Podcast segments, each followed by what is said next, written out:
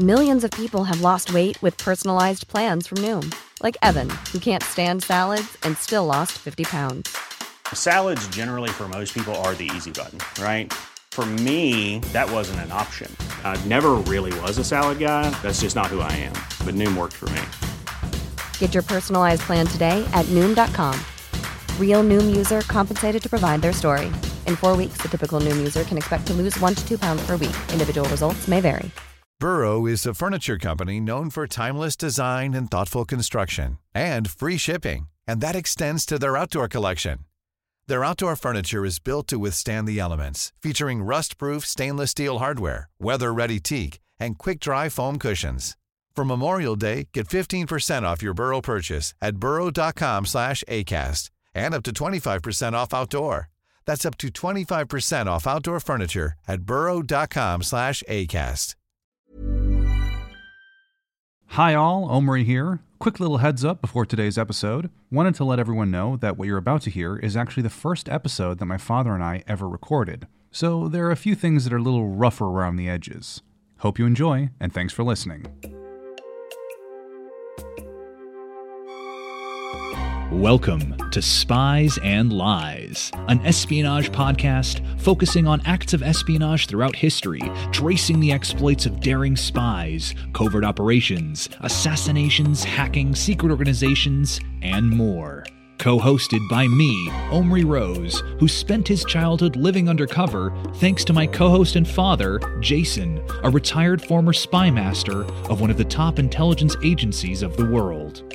Without further ado, let's dive into today's episode The Assassination of Julius Caesar and those fateful moments at the Theater of Pompey. As Caesar and his senators walked in, one of them, Cimber, loudly asked, Will you pardon my brother? And as he made his appeal, the conspirators fanned out around Caesar, who replied, No, he has shown no remorse. Cimber reaches out, grabbing Caesar's toga, yanking it to expose a bare shoulder the signal to attack, as Casca, another conspirator directly behind Caesar and having known him since childhood, stabs, but misses, grazing Caesar's shoulder. Caesar grapples Casca. Casca, what are you doing? This is violence! Everyone is frozen in shock, conspirators and non conspirators alike. Moments pass as Casca grapples with Caesar before yelling in Greek, Brother, help me! And the spell is broken. The conspirators surround Caesar, stabbing and stabbing, and thus the mighty Titan of Rome falls. Well, those were his last and final moments. Sound about right to you, Dad? Yep, yep. That's what happens when you don't uh, take uh, the warning seriously. It was lack of intelligence that brought him to this situation.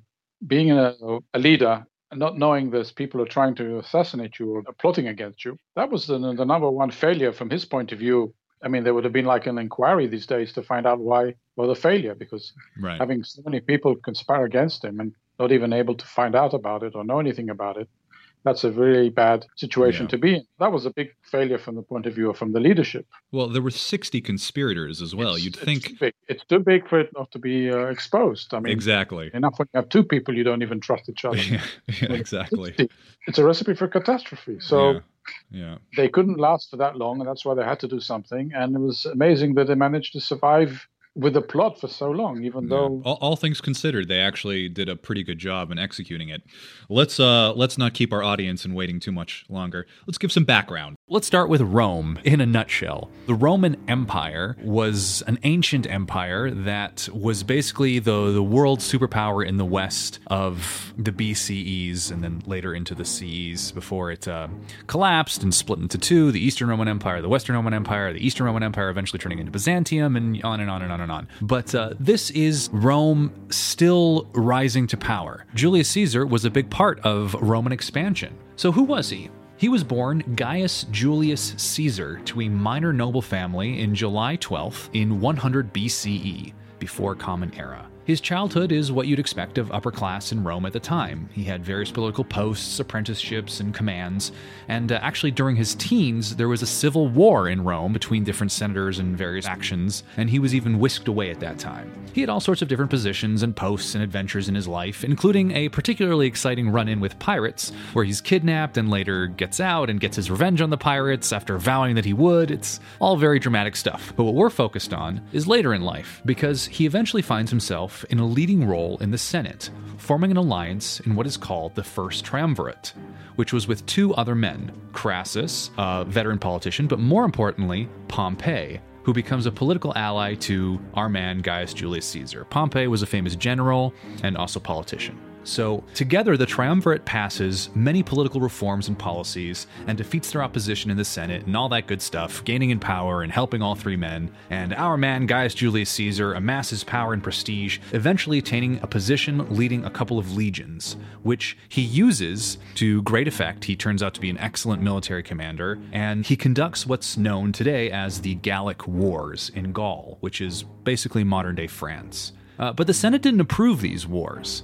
In fact, it was a, a, point of contention, friction growing between the Senate and Caesar, because Caesar was acting of his own volition to an extent, claiming that the wars he was fighting were all defensive wars to protect allies in Gaul against the threatening Gallic tribes. Essentially, Caesar using this and other excuses to basically conquer all of Gaul over the course of several campaigns, and he was even the first Roman to venture into Britain and the British Isles. He built a bridge across the Rhine and was an all around military badass with many achievements under his belt, which made all those senators back in Rome very, very nervous. Well, it's a way to get enemies. Well, it's a thing that has not changed, even from all the way back then.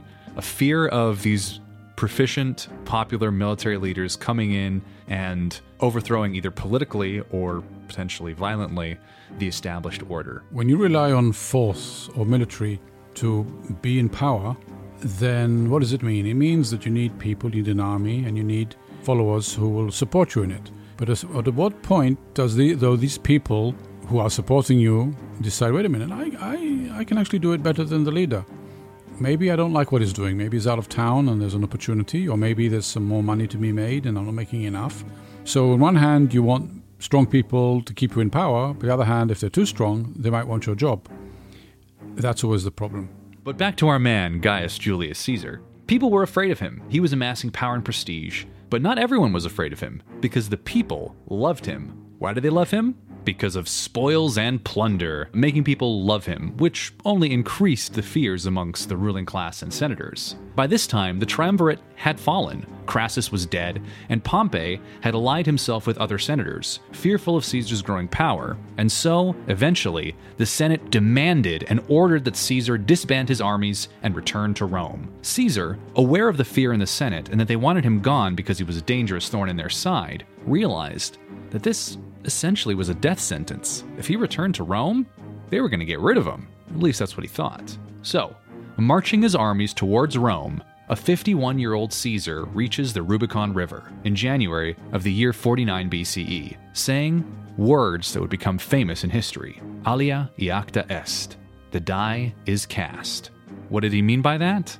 Well, there was a history in Rome that no one was to bring troops across the Rubicon River, and as he crossed it with his troops, he was breaking a precedent, a tradition, that no legions were allowed to pass there. He had cast the die, the die of civil war.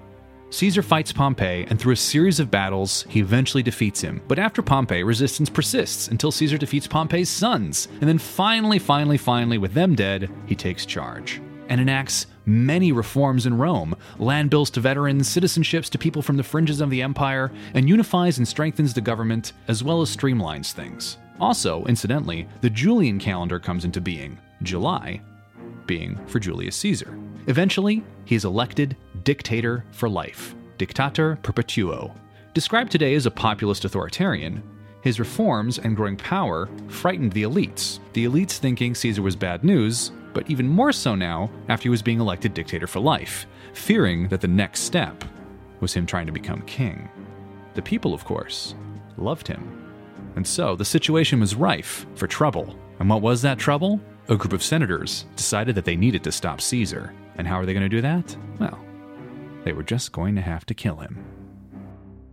The first meeting of these uh, conspirators happened on the evening of February 22nd, 44 BC, and it was Cassius, who was a general who served with uh, Pompey and against Caesar uh, in the battle previously but was pardoned, and his brother in law, the famous Brutus, and he was also pardoned by Caesar for his uh, involvement. But the most interesting thing is the third head honcho conspirator was a guy called Decimus. Decimus was Caesar's general, and he was actually a friend and close confidant of Caesar. Quite a stab in the back, literally and figuratively, right? So what happens? Uh, those the closest to you, the ones you have to be careful from. Yeah. And then, you know, soon enough, other conspirators joined, the most important of which Trebonius, Cimber, and Casca. And eventually, there were, were 60 senators total involved in this plot. And uh, they would regularly meet in each other's houses. Why would they meet in each other's houses and not like a more public place? I would think that meeting in houses would be kind of a little bit more conspicuous, no? Well, if you remember, it's a different times than these times. I mean, if they wanted a bit more privacy, no bodyguards, no people that they don't know, they didn't have to worry those days, even with people, uh, you know, listening devices you know, there were senators. They had lush houses. It was they felt comfortable. They didn't want to mm-hmm. wander around, and yeah. it made it logical and normal for them to meet at each other's houses instead of going outside where they want to mix up with too many of the commoners, right? I mean, uh, who right. wants to mix with others, you know? And the fact that there were so many of them, it, it, gave them confidence that what they're doing is the right thing, and they're not really. They felt that it's their duty to do what they're doing. So the numbers helped them. Leg- it, it legitimized them for sure. In their eyes, of course. Yeah. Although they went against the will of the people, but they felt that they were had to tell the people what was good for them. And a lot of them were were were Caesar supporters previously. It wasn't just people who were kind of against him. You know, people like Decimus, but there were others um, well, who made up the ranks. he nominated, and some of them actually, like in, in as you know, Brutus was actually um, related, maybe related in from the family point of view. At least his mother had a relationship with Caesar. So that, that, was an interesting little tidbit that that uh, Caesar had a relationship with Brutus's mother, and and there was even rumors that maybe Brutus was his son, but the age thing is probably not accurate because Caesar would have had to have him when he was like 15 or something. So we don't know about that. We don't know. History doesn't doesn't know about that. So uh, one of the big questions that they had was who they should bring on board into this conspiracy, and two names that really stuck out Cicero, who was a well known older senator. He was like a pillar of the Senate, um, well established, but they weren't sure if they should bring him in. None of the senators really knew him well enough, and the average age of the senators in this conspiracy was around 40, and Cicero was closer to his 60s, a little, little older. But they, they considered it because he was a legitimate big pillar of the Senate. Why do you think they would or wouldn't approach this, this older, more established person? Well, if you think about it, you know, it's like the old boys club. They mm. want to keep it to the people they know and they're hesitant about bringing someone else in. But in this case, you would say he wasn't part of their group and yeah. they felt that maybe they didn't want to jeopardize themselves. And as well, what would they want to achieve when you do an, uh, an act like this? Your objective is what's the day, what's happening the day after. Right. And the outcome they wanted was not to have another elderly or more someone else to take over. They wanted something different.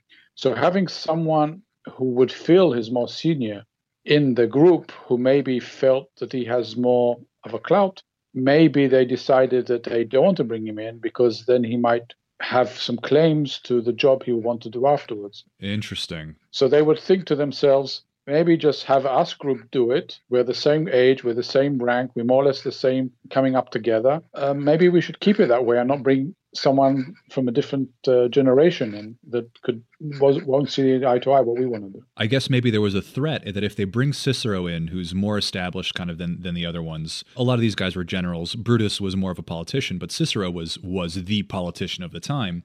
They might feel threatened that he would kind of monopolize the movement potentially. That's very interesting. Okay. The the other guy that they they debated to bring in was actually Mark Antony himself, Caesar's right hand guy you know, his number yes. two, basically. Here, Omri, you have a very interesting situation here where intelligence information that they received from one of the main plotters made them decide not to have him join. Trebonius is able to tell them that in the past, when some question was asked about it, he was hesitant and wasn't in favor. Right. So here you have some intelligence information brought into the table. And according to that information, they made a decision that it's not worth for them to try and do something. So if he wouldn't have known this, they probably would have approached him, would Right. have maybe made a complete difference. Because you have more people, then you have people bringing in their information, and then that information gives you an opportunity to evaluate better what you want to do. So yeah, it, it- very fascinating about Mark Antony because of course if you could get Caesar's right hand guy, that would be a big boon. But as you said, Trebonius gave them some information that there was a plot that he was aware of previously. They approached Mark Antony with it, and and Mark Antony refused flat out. So why risk it if he would become aware of the plot? And of course,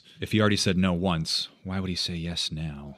Because you always have to remember, a guy like Mark Antony coming on board, he will have a different. He will want something out of it. For him, the risk is bigger. Yeah. So that's one of the reasons why they decided, for instance, not to assassinate. If we did, we're going to discuss that as well. I mean, they yes, had, we um, will. Yeah, yeah. Because they, they thought about assassinating Mark Antony as well at a certain time, which we'll touch so let's on. get yeah. rid of all the three of them, all the three main guys. They can have a queen, a clean sleep, a queen, a queen clean, sleep, a clean slate, a queen slate.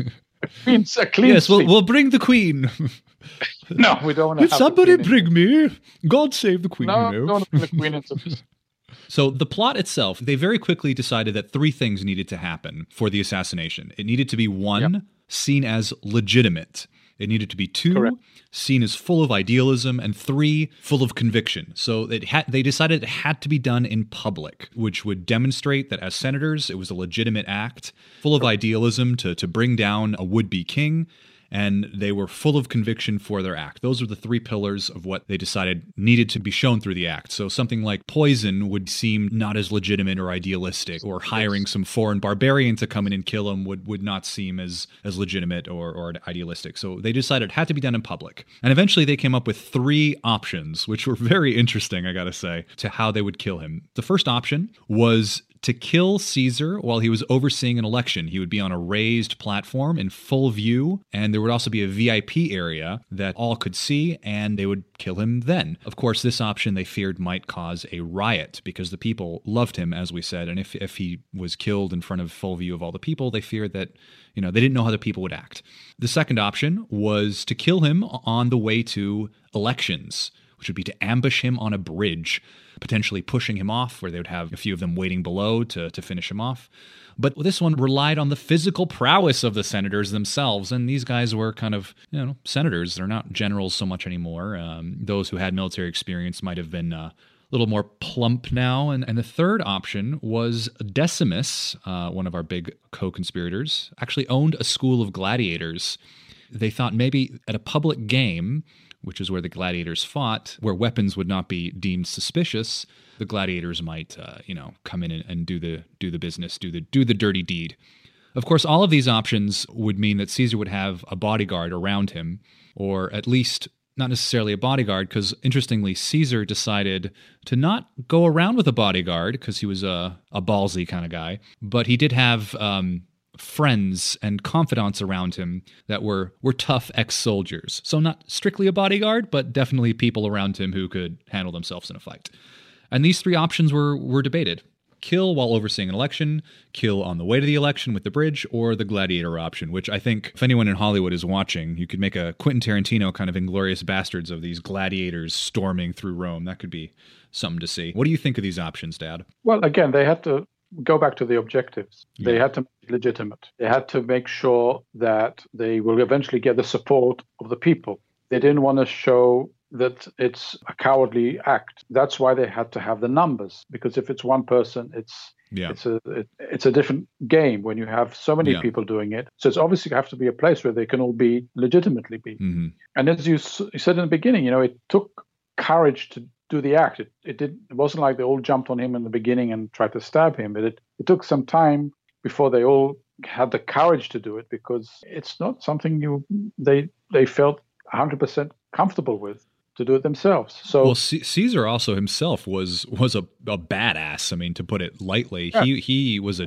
a warrior, a general. You know, I mean, okay, he was older at this point, but still, he he was a, a person to be feared. You know, in the Spanish campaign to quell uh, Pompey's sons, the, the last of the resistance, he actually, when his army was was starting to break in one battle, he ran forward grabbed a shield and ran straight out into the front lines, dodging arrows, fighting just to sort of shame all of his other people into action. And you know, this guy was was not to be messed with. You know, he he was an imposing, powerful figure that commanded respect. if you look at the other options, as you mentioned, these are not trained assassins. No.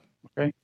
So to push someone into the river and hope someone will pick him up and th- this is this is you need a lot of planning and a lot of preparation and they, they didn't have that so they Right. knew they had to go for something that was you know keep it simple that's a, always a But but they would, did have they did have ex generals. I mean, Decimus was a general. Um, Yes, Cass, Cassius was. a- You know, they, they had people. Who, generals very nice but if you don't have soldiers behind you you're just a person that's okay. true.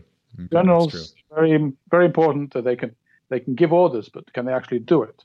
Or do they want to do it? Or they're willing to do it? That's why they needed the numbers. That's why they wanted to legitimize it.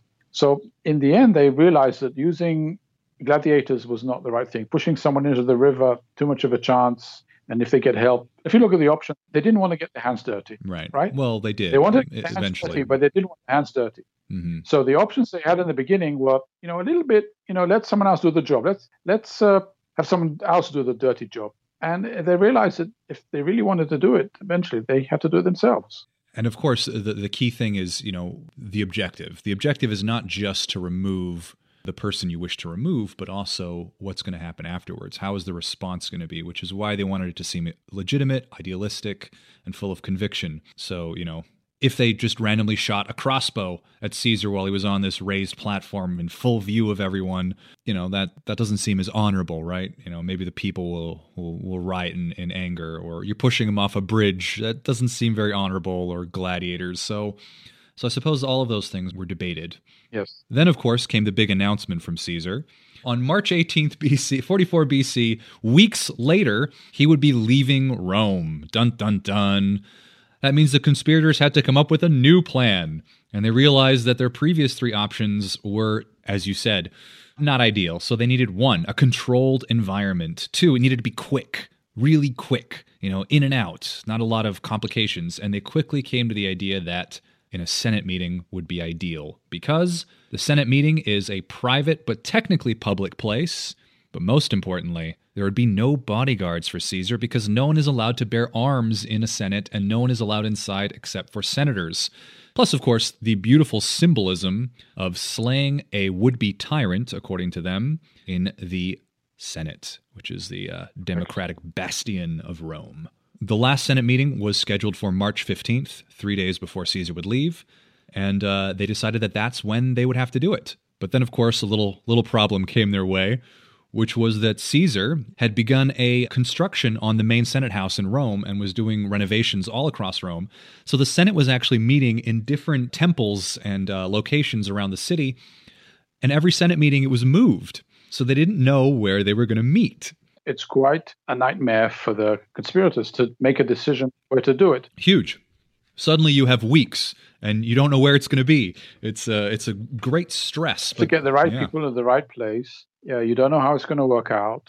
From a point of view of planning, it's you can't really plan properly for an assassination when you don't know where it's going to take, even take place. And that maybe explains why the hesitance in the beginning when they, they started, how it's going to happen. But certainly the, the time constraint, in some ways, you know, time constraints are good, right? If you're under pressure, then you kind of have to make decisions. There's, and 60 people, I can only imagine how back and forth those de- debates would have been amongst the conspirators. But if you only have a couple weeks, like stuff's got to happen.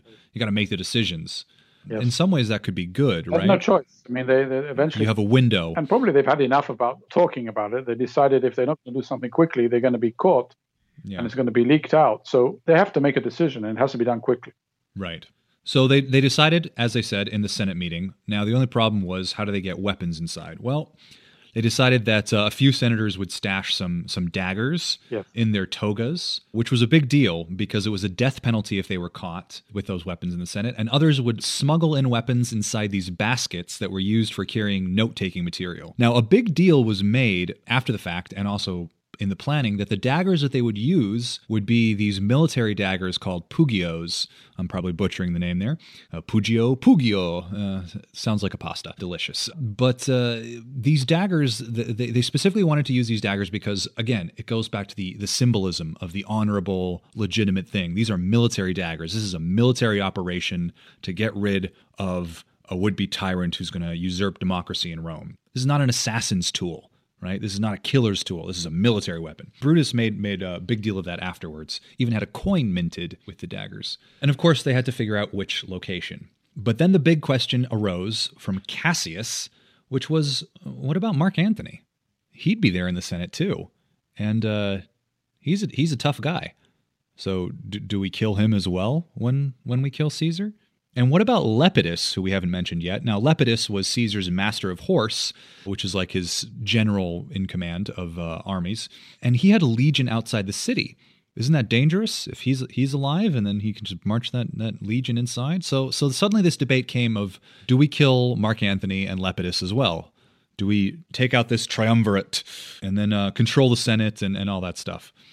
Which you know now you're now you're talking about three assassinations when for months they couldn't even figure out one. And of course, the pressure to figure out what was going to happen grew and grew and grew. And, and there was a split amongst the conspirators because, you know, some were in favor of doing that, others not. It, it got real, real messy until Brutus, the famed Brutus, yells, No! We are not revolutionaries. Not here to overthrow the government. We are trying to prevent this, to remove a tyrant, not create a purge. Yes. This was uh, recorded Eventually, after the, the conspirators split in half, Brutus finally quelled everyone by saying the people would turn on them for going after popular legislation that Caesar passed, which posed another thing. If it was assassinations and they're claiming that he was illegitimate, then his legislation would fall. So they had to make sure it was done in a way that it was removing him as a potential monarch tyrant, but not delegitimizing, which would happen if they purged. So eventually everything settled if you think about it, it makes sense. I'm sure they were thinking about the day after. And as Brutus said, we have to remember what's the reason we're doing it for? Is it a coup? Is it a change of government? Or is it just getting rid of someone we think is bad, going against the system? And I think in the end, mm. they did the right decision for, in their eyes, in the long term. Spoiler alert, in the long term, it didn't work. But uh, in their eyes, yeah, it, yes. it, they had to be legitimate. Yeah. So that's why I, they could not, in their own eyes, I think, justify killing two other people when their aim was only to get rid of Julius Caesar. Yeah, yeah. Preserving democracy rather yeah. than we don't like these guys, let's get rid of them. Then what's going to happen the next day? Someone doesn't like something, get rid of everybody. And it becomes right. messy. Yeah. Interesting little little bit of a uh, trivia in here. You know, Brutus w- was a, a, very important uh, symbol in all this, and also for the the legitimacy of it all, because Brutus had a very honorable. He's an honorable man, of course, as Shakespeare said. His family name, which was Brutus, was very important in Rome because his ancestors, the, the original Brutus, actually killed the last monarch of Rome Correct. that led to actually the Republic. So there was this this ancestry, this history of Brutus as this um, savior of democracy in a republic. So there was a lot of symbolism it was important there. for them to stick to just this one assassination. Yep. Exactly. Now, the lead up to the plot, you know, there's weeks away, and uh, Caesar was not oblivious to the fact that there were plots against him. There were there were lots of warnings. One from uh, which was a priest, and he says to Caesar, "Beware the Ides of March, March fifteenth, which is the day." Day he died, which Caesar, of course, uh, yes. disregarded at that point. But th- there were other warnings. Caesar pulls Cassius aside for a meeting, and afterwards he turns to an aide asking, you know, what's his problem? He looks sick. Uh, another story goes that Caesar watched Cassius speak with Brutus at a Senate meeting and asked a different aide, the same aide, who knows? We'll call him John. Hey, John, what's going on with them? What do you think Cassius is up to? I don't like him. He looks pale. So maybe Cassius ate some bad fish, or maybe Caesar was seeing something. And you know, you, you do get plots and things happening all the time. It, it, would be illogical to think that there wouldn't be plotting and scheming. But I mean, come on, as a leader, don't you set up something to be aware of this stuff? Well, how does this work, Dad? Explain it to me. The, try to understand the psychology that goes through Julius Caesar as a as a leader. It's very popular with the people, but he knows that the senators don't necessarily love well, him. Well, it's very popular. Okay, he knows he's liked. He knows he's loved. He knows he's done a good job. He knows he feels good about himself. From the wealth of the of the city, it's, it's not a situation where the, the people are not happy. You get confident and you say, well, even the Senate, okay, they don't like me, but who are they? They're not going to do something like that. I mean, they wouldn't go against the law. I mean, they won't get the support for it. So when he looks at it, and he doesn't have like a research department who's going to give him the analytical report saying, no, this is the situation, you should do something. So he says to himself, look, I don't see a scenario like this happening. Yes, I know there's people that are not happy with me, but what gain will they have? They're not going to be able to take over my job. So why should I shouldn't worry about it?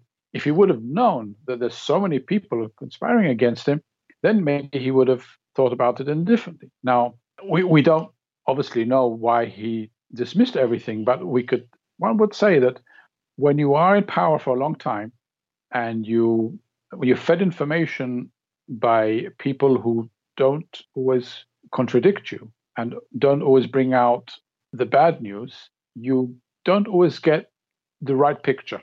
And then the decisions you make mm-hmm. are not necessarily based on the reality, but the reality that you're fed. And because he had no other sources of information that could feed him about what's going on, or that there is a conspiracy going on, or there's something happening, then he felt very comfortable. He's riding high on his triumphs. Yes. You know, when you're very popular with the people, and we can look at it today, but we don't want to go into modern politics, but when you feel you're very popular, you you you don't think the opposition is gonna has a chance to do something against you. Right. You feel invincible. Exactly. That's when things become dodgy and become and then dangerous. And this is what happened to him. You know, complacent. That's what happened here and they took advantage of it. He was showered with gifts by the people and, and praise and, and titles and all these things. So he got he got cocky, kid.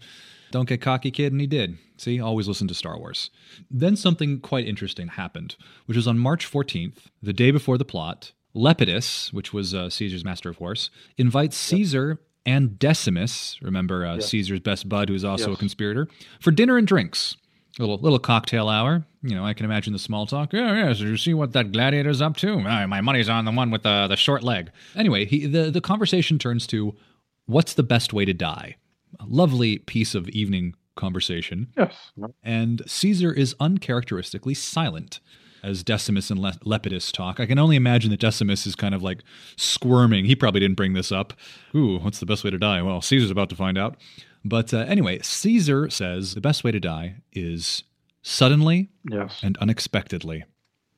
I can only imagine Decimus kind of squirming there and going, "Ooh, that's a uh, that would be a, an interesting conversation to be privy to." Or, or he's thinking um, to himself, "What does he know? Does he know something?" I mean, if he's now back to the conspirators, he says, "Look, I had this conversation. He feels something is happening. He sent me a message. He knows something is happening." Maybe. I mean, he would have been very worried about that conversation. Oh, for sure for sure. He didn't. He didn't because he felt that it actually he felt more comfortable. They're doing the right thing. That actually they're filling the wish of Caesar. Well, maybe yeah. He's like, well, Caesar wants to die suddenly and unexpectedly. Let's just do it then. We're just filling yes, his wish. It's great. Just fulfilling what the well, thank us later, guys. He told yep. me last night this is how he yep. wants to die. Let's do it.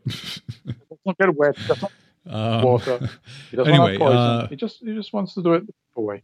No. Yes. Just suddenly and unexpectedly. So what we need is we need a guy in, in a scary clown costume. Just just hide behind the door when Caesar comes home. Just a big boot, and there you go. We'll we'll get someone who dresses like Vercingetorix, uh, exactly. uh, his old Gaulish exactly. enemy, to scare him. There we go.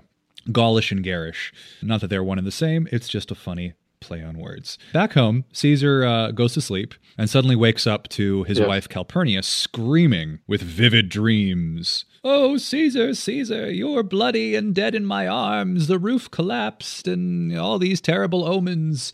Neither can sleep, of course, and the strange thing is Calpurnia is uh, not the religious type, so it's odd for her to pay attention to dreams, but this really shook her. We're taking this with a little bit of a grain of salt, but interesting to to say that, you know, maybe she was feeling squeamish. What did she hear? The network of, of, the wives of senators? Were there rumors going about? Did she have these bad feelings? You got to trust your gut sometimes, right? I mean, I, I, imagine that operations sometimes go or stop just because people have gut feelings. Yes, but not, right? we don't stop operations because of dreams. But in, in this case, this is not the situation. I mean, the question is how many how often did she have these sort of dreams and what is his reaction to it did it all sink in that all of a sudden there's a lot of things happening maybe he decided that mm-hmm. he should leave rome sooner than later because all these noises around him are coming up. Maybe the better place for him to be is where he feels the most comfortable. Maybe that's the reason that he decided to move out of uh, Rome sooner than later. Yes, he he was planning on going to campaign in Parthia.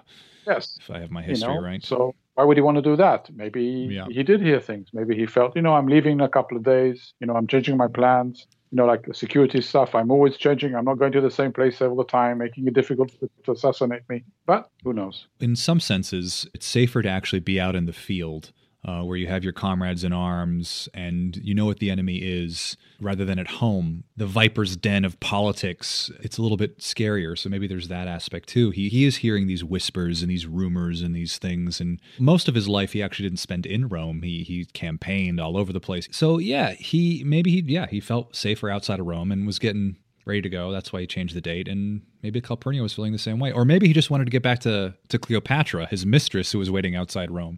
But that's a different story. Um, in the morning, after not sleeping and not feeling too well, he, he bids Calpurnia farewell because he has to go and perform a, a minor religious ceremony. Now, uh, Caesar was what is called yes. the Pontifex Maximus. He was elected this years and years ago, which is uh, the head priest of Rome. So he had to perform this minor religious ceremony in the morning, and the, the Senate meeting was afterwards. And there he bumps into the old friend Spurinna, that priest who told him to beware the Ides of March.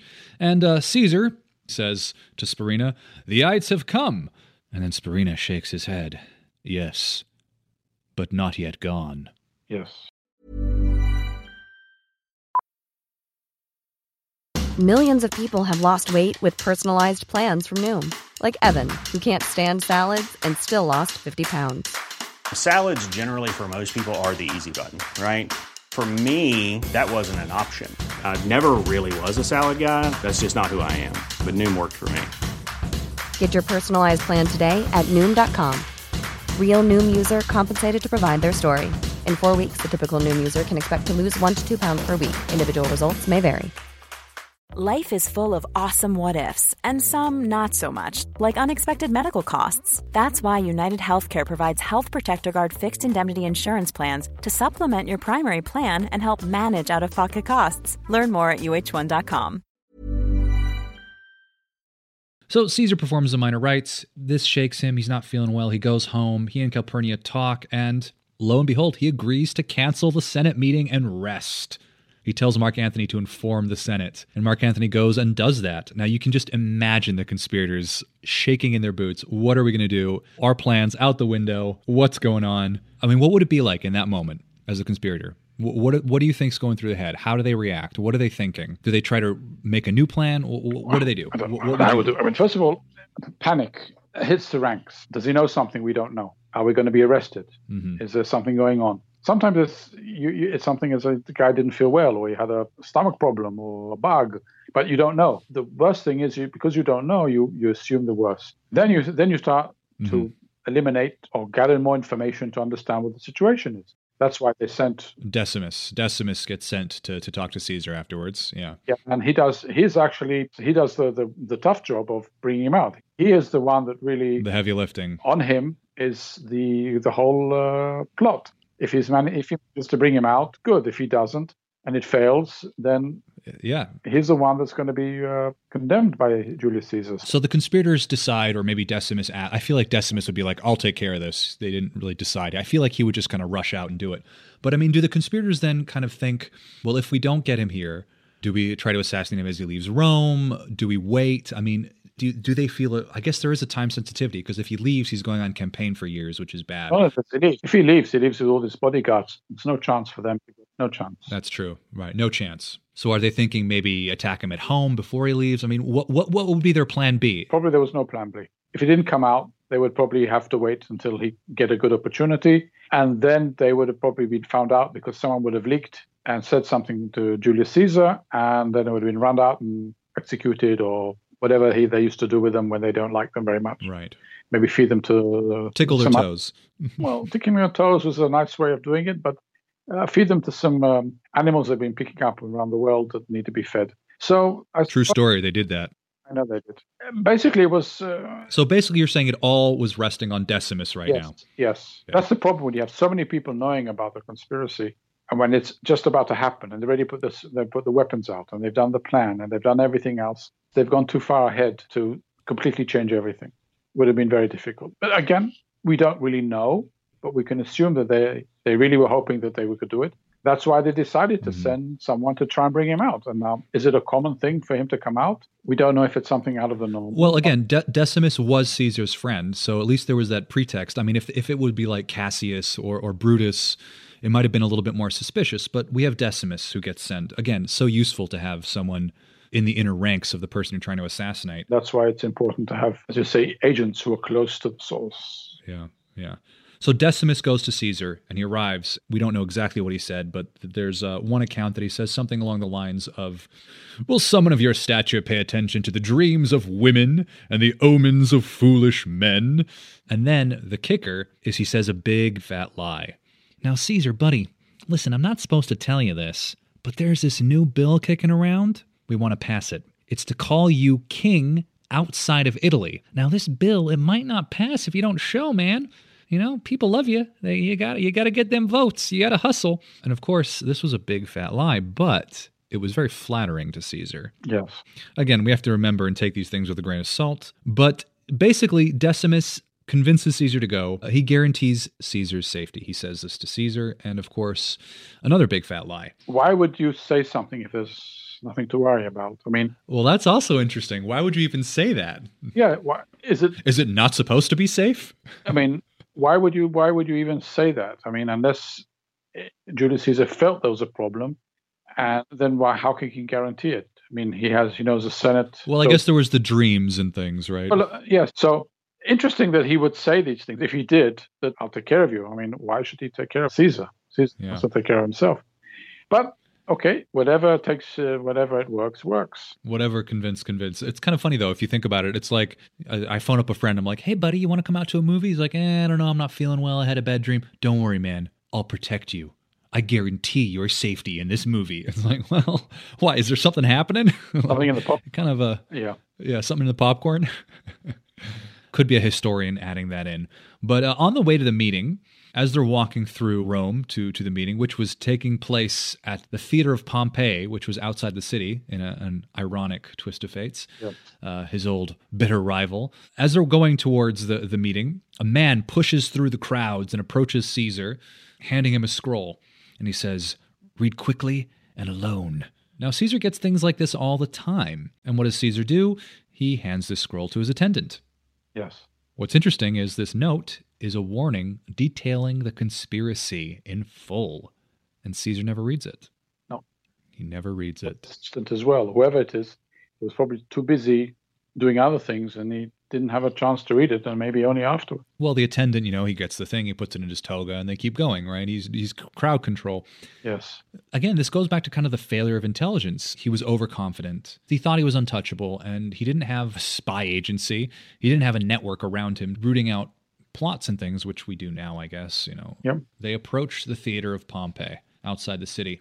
In the morning, there was a meeting in the temple, and in the afternoon, there was supposed to be a gladiator fight. Now, Decimus, with his school of gladiators, wanted to get his gladiators in on the event, but was rejected. And so he had his gladiators just waiting outside with their weapons, with a very bad cover story as to why they were there. The cover story was they were watching out if another school of gladiators show, showed up so that they could arrest them for contract violation. Very, very kind of bad cover story. So you just have all these gladiators kind of outside. And because uh, Decimus and, and Julius are late, the senators are waiting outside. So you have all these gladiators waiting outside and all these senators waiting outside. And Caesar and Decimus walk up. It must have been a, a strange sight to behold. I mean, again, this is more warning bells, right? I mean, you see a bunch of armed guys, kind of kind of strange. But they, they show up. The senators swarm Caesar with uh, the usual questions. Casca checks in with Decimus. Casca was one of our, our conspirators. Checks in with Decimus. Is all good, buddy? I mean, everything okay? We're, we're doing all right? And before Decimus has a chance to kind of answer, some random senator shows up and speaks really loudly Casca! Brutus told me your little secret. How dare you keep me in the dark like this? Yes. You're running for Aedile. When did this happen? so everyone, of course, uh, was squirming in that moment of between the how could you keep me in the dark and you're running for Aedile. Uh, of course, this is just a position that uh, Casca was running for. Meanwhile, another senator, a rando senator, pulls Cassius and Decimus aside as the first random senator was talking to Casca, and he whispers something much more interesting. I hope you accomplish your task. Please do not delay. People know and are talking. Yes. So it's gotten around. Someone has a loose lips and they're afraid that the ships are going to be sunk now. So they look to Caesar, but all seems normal. Of course, he's being surrounded by other senators, all talking to him, asking questions, when suddenly that first rando senator rushes to Caesar and makes a big show of whispering to him something. All the conspirators watch on edge. Do they do it now? Do they use the gladiators? What are they going to do? But it was a false alarm.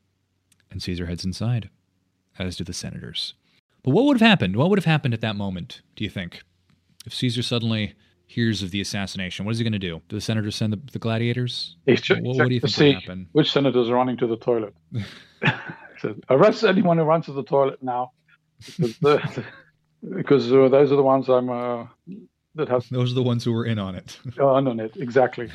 Dangerous times, you know. Too many people, as you know, too many people with arms walking around the street never does something good.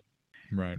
So the senators head inside, and as planned, Trebonius, another one of those uh, main senators, uh, conspirators that we talked about, pulls Mark Antony aside. This is critical because uh, Mark Antony and uh, Caesar were, were co consuls at that Yes. time, and they'd have been sitting together in the Senate, which of course would have meant that Mark Antony could have defended Caesar. But uh, as planned, Trebonius pulls Mark Antony aside to discuss with him something that they had decided, you know, a distraction, of course. And they head inside. The Senate is normally attended by around 900 usually, so my earlier saying of Senate being 700 was a little off. 900 usually, but there's only 200 to 300 senators in this particular meeting. It's it's poorly attended, and there's 60 conspirators among them. That's a huge percentage of conspirators amongst them. Now I wonder if some senators just stayed home because they knew about the conspiracy, or if other reasons. It's kind of an interesting thing. There was a WhatsApp group for everybody to come. You know, they came. Uh, Right. Yeah. A shared WhatsApp group. Can you imagine a 900 person WhatsApp group? That'd be that'd be something. So uh, there's no bodyguards in the Senate. So of course Caesar leaves his his thugs outside, his his toughs outside, and of course there's no weapons in the Senate, at least uh, as far as Caesar's aware. Yes. The chosen senators have smuggled in uh, their pugios, pugios, fusiles, tagliateles. They're very noodly uh, knives, and uh, the carts have smuggled in other ones. And the signal is given. The conspirators rise and approach Caesar, forming a perimeter. Of course, these are military people. They knew they needed a military precision and a perimeter. Perimeter would help prevent Caesar from running away and also block any senators trying to help Caesar. And then, of course, we come back to Cimber asking loudly, Will you pardon my brother? No, he has shown no remorse. The grab, the toga yank, the signal for Casca to attack, the stabbing, the missing, the grazing of the shoulder. Casco, what are you doing? This is violence. Uh, the brother coming up, and then the chaos ensuing. So when uh, Titidius, which was uh, Casca's brother, finally springs forward, the whole room bursts into activity. Non conspirators uh, rush forward finally, but are held back by the perimeter that was formed around Caesar. Conspirators themselves swarm Caesar, stab him. Brutus's hand is hit in friendly fire. And finally, Brutus himself approaches Caesar, who at that moment speaks the famous words attributed to him by Shakespeare as Yes. Et tu, Brute. Historians think he might have said something more along the lines of, and you, child, or and you too, child, um, which leads credence to the fact of maybe he was the actually his child, or maybe he's kind of mocking him, you know, child, calling him a child, or, or different things. And then Brutus stabs Caesar in the groin, actually, Yes. uh, and Caesar pulls his toga over his face, which was uh, a sign, I think, of humility or, or something, or to, to retain dignity. But the interesting thing is the conspirators then take their turn stabbing the corpse, which has 23 wounds in total of 60 conspirators, which means a few things. Not all the conspirators got in on the action. Many conspirators probably stabbed him more than once, and only one of the wounds actually seems to have been fatal. Also, a little bit of trivia this was the first ever official post mortem exam performed on a body. Yes. And uh, 23 wounds, only one fatal, 60 conspirators. You do the math. It's tough times. Mark Antony runs away. After hearing the commotion, senators scramble. Brutus, Cassius, Decimus head to the town square. People are afraid. They say, Caesar's dead. People of Rome, we are once again free. But they're met with silence because the people are scared. The people are scared. And they should be, because what's about to happen in Rome is not what Brutus has planned. No. Chaos ensues.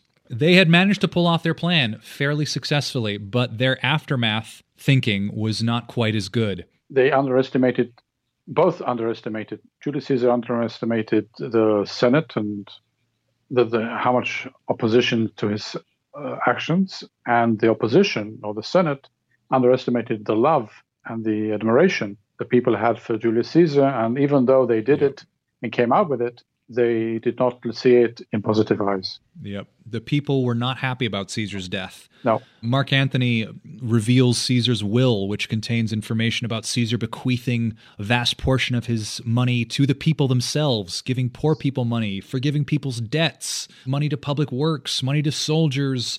And of course, as Shakespeare immortalized, in Caesar's public funeral, which the people demanded, Mark Antony gives a famous speech in Shakespeare, he begins it with Friends, Romans, countrymen, lend me your ears. In actuality, his speech was even more dramatic, saying all the things that Caesar had done for the people, and eventually the people riot in the street and burn down buildings, and chaos ensues. And it doesn't take long before everything falls apart. Mark Antony, uh, Lepidus, as well as Caesar's heir, Octavius, end up fighting against Decimus, who actually kind of flip sides a few times, and Brutus and Cassius, and civil war ensues, and everything falls apart. They wanted to prevent Rome from being taken over by a monarch, and in the end, after much bitter fighting, a monarch does rise. Octavius, calling himself Caesar. So monarchy does happen. So even though the assassins succeeded fairly successfully in killing their mark, their larger objective failed because they didn't think about the aftermath. Yes. What's the lesson here? The lesson here is it's not just about the doing, it's what happens after, right? Yes, for the ones who planned it, they meant well, but they were not connected to the people. And for Caesar, he was connected to the people, but he was not connected to the government he was leading. Both, you would say, had a failure of intelligence mm-hmm. in both sides to actually get to the results that they got to. One didn't right. understand that there's so many people in power who are not happy about the situation. And so mm-hmm. many people in the Senate thought that they can get away with it just because they're senators and uh, they won't go against them. So in the end, it was a double failure. Right. Let's go over some questions and things on the, on this larger thing now that we have the whole narrative. So what what do you think Caesar could have done to protect himself? When you are running a government or a country, you always have to have some kind of information or intelligence to tell you what's going on. That was not around. He didn't get it. He didn't have it. And there were so many people who knew and so much noise and so much things around that he should have picked it up. That was, of course, you would say the the, the obvious situation. How could he have avoided it? He trusted the, the closest to him. The closest to him or didn't know themselves or they were part of the plot. So again, bad judgment. What could he ask? Yes. What else could he have done? Look, if he would have known for, that this was the situation, he wouldn't have gone out. He would have arrested the people. He would have done everything that you would expect a person to do, but he didn't. If you don't know, if you're blind by the information, you can only know what you're told. It's not like uh, there wasn't fake news. He, he only got the information of what people told him. If you don't tell someone the truth or the situation, he doesn't know. He has to have his mm-hmm. independent mm-hmm. sources. He has to have his independent way of doing things sometimes not enough to have just your closest telling you things. You have to have others, even though you think you can trust everyone. A network of information. Yes. So that's, you could say, was the beginning of the understanding that even when you run a government or you run the establishment, it's not just enough running it. You have to have more information. And over the years, they've always, everybody relied on spies or people to tell you what, what's going on so that you can make better decisions. Right. In this case, he didn't have it. Or maybe he had it, but Maybe they were part of the conspiracy. We don't know. In this case, he was not aware of it. Even if today, governments don't know really what was going to make people turn against them or not. If, if you look at the Arab Spring, even if you have intelligence organizations and you have capabilities, sometimes events just take over and, and, and, and you just don't know what's going to happen. Yeah. And this is what happened in, to the to the people who plotted to kill him. They just didn't understand that this is not the direction that people want.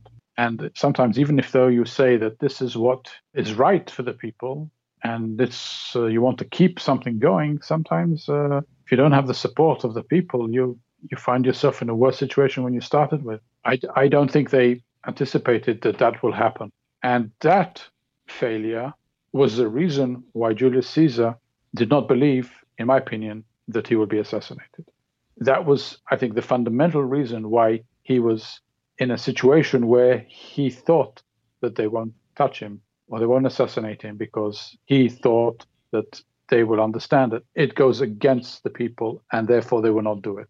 So that you would say is the bigger picture. Interesting. So Caesar's armor was not necessarily the fact that he would prevent himself from being assassinated through, let's say, a bulletproof vest, but the, through the knowledge of, hey guys, aren't you like following what's going on in the street? If you kill me, that's not going to end well for you. Like that was actually his armor. If you're stupid enough to kill me, okay, but it's not going to help. That was kind of his defense, his, Yeah, his line of thinking. Exactly. So, what about um, some of the other methods that, that were discussed by the senators, pros and cons? If you were plotting this assassination, how would you do it? How would you do it, Dad? How would you kill someone in ancient Rome? I I don't think we can judge today's tools and those tools that they had in the days that they were thinking about it. When you have so many people, you have to show that you are doing it together. You cannot have one Yeah. person. So it had to be like a, I would say, a wolves going after a prey or a lion going after the gazelle. You don't have one lion doing it. You have all the pride doing it, and they Right. had to have it in numbers. That was Mhm. the only way they could do it for the people and the way, as we said, to, to legitimize in their own eyes what, what they did. That was the only way they could do it. To do it in a way where they would feel that they're doing the honorable thing. And Mhm. honor was very important for them, even though For they're sure. very brutal. Uh, it was very important for them to do the right thing because that was what they were aiming for. That's what the whole reason why they did it wasn't to take over power. It's interesting because sometimes they say, well, they wanted to overtake it, they wanted to overthrow him and put themselves into power. Well, again, there's there's some some interpretations here. You know, some people say it's a very noble cause. Others, you know, there were there were other uh, underlying political gain. Well, that's why they didn't want. Cicero in, in part of the plot because they felt like, as we said in the beginning, that if they bring someone like Cicero in, he would feel that his role is to take over afterwards, and that's not what they want. It all Right. fits into the to the narrative that we're doing the noble thing. We don't want one person to have so much power, and what is happening now is that someone is taking over, going against the the republic as the republic idea, and therefore we have to do what we what we're doing, and we have to do it in numbers. And that's why they went out immediately. They didn't hide. They didn't have an inquiry to see who was assassinated, who was the assassins. They came out immediately said, "Yes, we did it. We did it as the senators." They didn't hide behind it, or they didn't wait for someone to run after them or go into hiding. They were very. They thought they would be put on pedestals, and and and people they thought say, the people would be behind them, but uh, they they misread that. Their intelligence was not good there. No. No. Right. So yes, so your, to the question you asked, I think they they did the way what they had to do with the information they had in the time they had. There wasn't Okay. anything that I could tell you that would be different today. 60 s- conspirators seems like a, a heck of a lot. Is that too many, too few? As we've discussed already, I guess in this circumstances, you needed those numbers for the legitimacy aspect. It's like an impeachment. Uh, if you have one person, it doesn't stand. If you have the whole Senate, it legitimizes it. It makes Right. it feel that you're doing something right. And even if they get caught, the chances of Caesar executing everyone will make it Mhm. more difficult. Their strength again was in numbers. but also weakness in, in leaking information and such. Exactly. Yeah. That's why at a certain point there was no choice. They had to do it because they were not enough, but there were too many. If you only had it three or four or five or ten or fifteen or twenty, you could probably say, you know what, not now. It's not. We're still keeping it quiet. But of course, if you get caught, it's easy to get execute twenty or get rid of twenty. But when you have sixty eh, and you have meetings to discuss it, I mean, and then these people go home. There's no vetting. You know, they start talking. Who are they going to talk to? They talk to their wives, their girlfriends, mistresses, slaves, other people. Who, who someone's going to say something they should. It's only a matter of time. Look, the moment you talk to yourself, you're okay, as long as no one sees it. The moment you talk to someone else, then it's already there could be a leak. So 60 people is too many. But again, Okay, you if- have to understand the yeah. big picture. The big picture was they wanted to legitimize it, and they felt they're doing the right thing. Mhm. So Yeah. in their eyes, they're not. It wasn't a coup. It was. It was getting rid It was of saving the Republic. saving the republic. That was the, that was Yeah. the line. What if they tried to kill Mark Antony and Lepidus? How would this have worked? Because obviously, in retrospect, if they had done that, maybe they would have been able to preserve the Republic. Maybe not. Difficult to say. But uh, how would they have done that? I mean, I suppose they could have just killed Mark Antony with Caesar in the Senate. It would have been tougher to get two, but they were 60. Um, but what about Lepidus? That would have been tough, right? He's a military guy. He's outside Rome, has his soldiers. How would they have gone about doing that, do you think? Would it have been even possible for them to do that? No. If they're not in the same place in the same time, they couldn't have done it with the resources and the time and the logistics because they would they, they would have had to do it all at the same time. Because if there's any there's no time delay there's no telephones. There's no okay yeah. uh, synchronize your watches six o'clock. They didn't even know if it was coming out. Information yeah. i mean it, it it would have been nearly impossible to do it simultaneously. They could have executed him afterwards. Of course yeah but that would have been tough because obviously if he had heard that mark antony and caesar were dead then lepidus would have been ready you know? Yes. And that wasn't the plan. And again they want to legitimize it. So by doing it they secure in some ways hopefully their future. Right. That if things go wrong they are not executed because they say look we we were not against you. Wherever we were just bringing down the tyrant the that's what we thought. Yes. Yeah. I suppose the only way they could have killed all three of them if they did would have been to do something along the lines of organize a meeting between the three of them at some place and then ambush them in that place, maybe with Decimus's gladiators. But then, of course, that wouldn't seem legitimate. That would have been like a cutthroat kind of assassination thing. So difficult to execute something like that simultaneously when you don't have the time, the logistics, and the capabilities. Right. Because in the end, it's senators doing the dirty job they didn't send. Well, if they had if they had the gladiators. Well, they didn't yeah. want to have it in the end. They wanted to do it themselves. Right. They're not going to have a bunch of senators running on on horses, galloping through the streets trying to assassinate someone. That's not what senators right. do.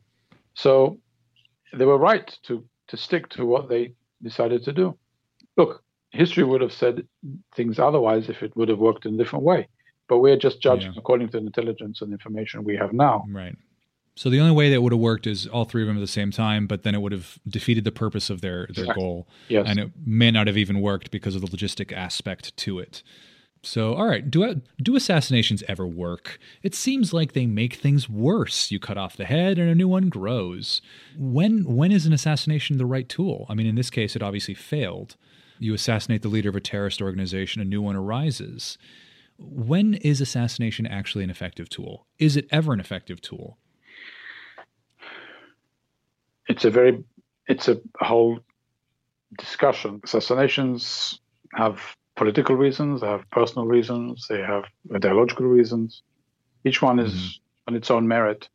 Every assassination eventually does something that changes something and creates something that you don't know what is going to happen. Sometimes it changes history. Sometimes it makes world wars. As is the case with World War One. Exactly. You know, and you never know what outcome comes from assassination. We can even see from our recent, even these days, what one person's death can change and do things. Yeah, I think the one unanimous thing that assassinations seem to do, generally speaking, is they immortalize the person that was assassinated to a certain extent. Depends on the person. Obviously, it, it, it makes you be part of the history and not just passing through history. I mean, I'll put it like this Octavius, yes. who later became Caesar, is not known as much to, to people, I think the layperson, right. compared to Julius Caesar. Whereas one could argue that Gaius Octavius Caesar, the actual founder of the, the Roman Empire, achieved a hell of a lot and did a hell of a lot, and he reigned for a long time, but he's not as known because he wasn't assassinated. You know, he died a natural death. I'll, I'll, I'll put it in different words. If it wouldn't have been for William Shakespeare, would we have known a lot about Julius Caesar and, and Brutus? Would we even discuss it? Was it just a chapter in, in the history book of Rome, and we would have just passed, and it would have been something? That... Well, well, he decided to write about Julius Caesar because he was assassinated. He didn't write about Gaius, right? No, he didn't. But because Shakespeare was Shakespeare, and he wrote what he wrote, and the way it was done, it glorified the situation. But if he wouldn't have written it at the time, I mean, it was it happened uh, how how many years uh, how many decades after he was assassinated did Shakespeare write it? Uh, Quite a lot. Exactly. So the question is, all those years until then, was the story of Julius Caesar that important that it went from mouth to ear to mouth, so generation to generation? Was it told in stories in in in, in schools in Rome about Julius Caesar and Brutus? I think not. So it is again part of how you put bring history and bring events and put them into the past. How is history told? Sure. Yes, there are so many assassinations in even if you read the Bible or afterwards that no one knows and no one so no one cares or didn't change that much or even did change, but they were not written, Mm-hmm. they were not taught about. But in this case, because of the way it was done and because it was put on plays and because it was a new thing, it became well known. And as it, because it was documented, of course, it helps to have a bit of more understanding because it really is uh, quite remarkable that you have so much information about Yeah. the happenings just before the death, if they are true. Even if they're not, it's a good story to build on to talk about the situation because the fundamental Yeah. situation is, is what we discussed. Someone who felt that it couldn't happen to him, and people who felt that they can get away with it and change things because they think it's the right thing to do. That is what it's all about. I think that's a great way to to end this. We talked about Shakespeare, and uh, we'll end this with a Shakespeare quote from Julius Caesar himself, Act Two, Scene Two.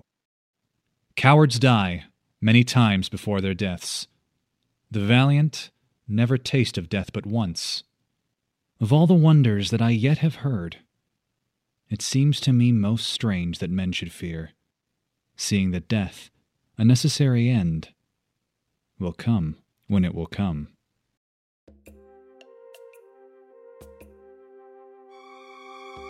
This was Spies and Lies. Thanks for listening. And remember, if your best friend happens to assure your safety when going out to the movies, better check that popcorn.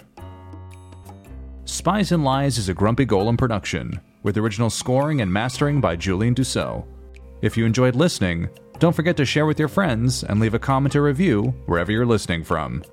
If you have any questions or subjects you'd like for my father and I to cover, drop us a message and we'll do our best to get back to you. Until next time.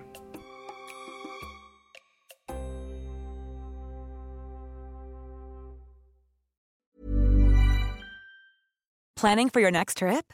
Elevate your travel style with Quince. Quince has all the jet setting essentials you'll want for your next getaway, like European linen, premium luggage options, buttery soft Italian leather bags, and so much more. And is all priced at 50 to 80% less than similar brands. Plus, Quince only works with factories that use safe and ethical manufacturing practices. Pack your bags with high-quality essentials you'll be wearing for vacations to come with Quince. Go to quince.com/pack for free shipping and 365-day returns.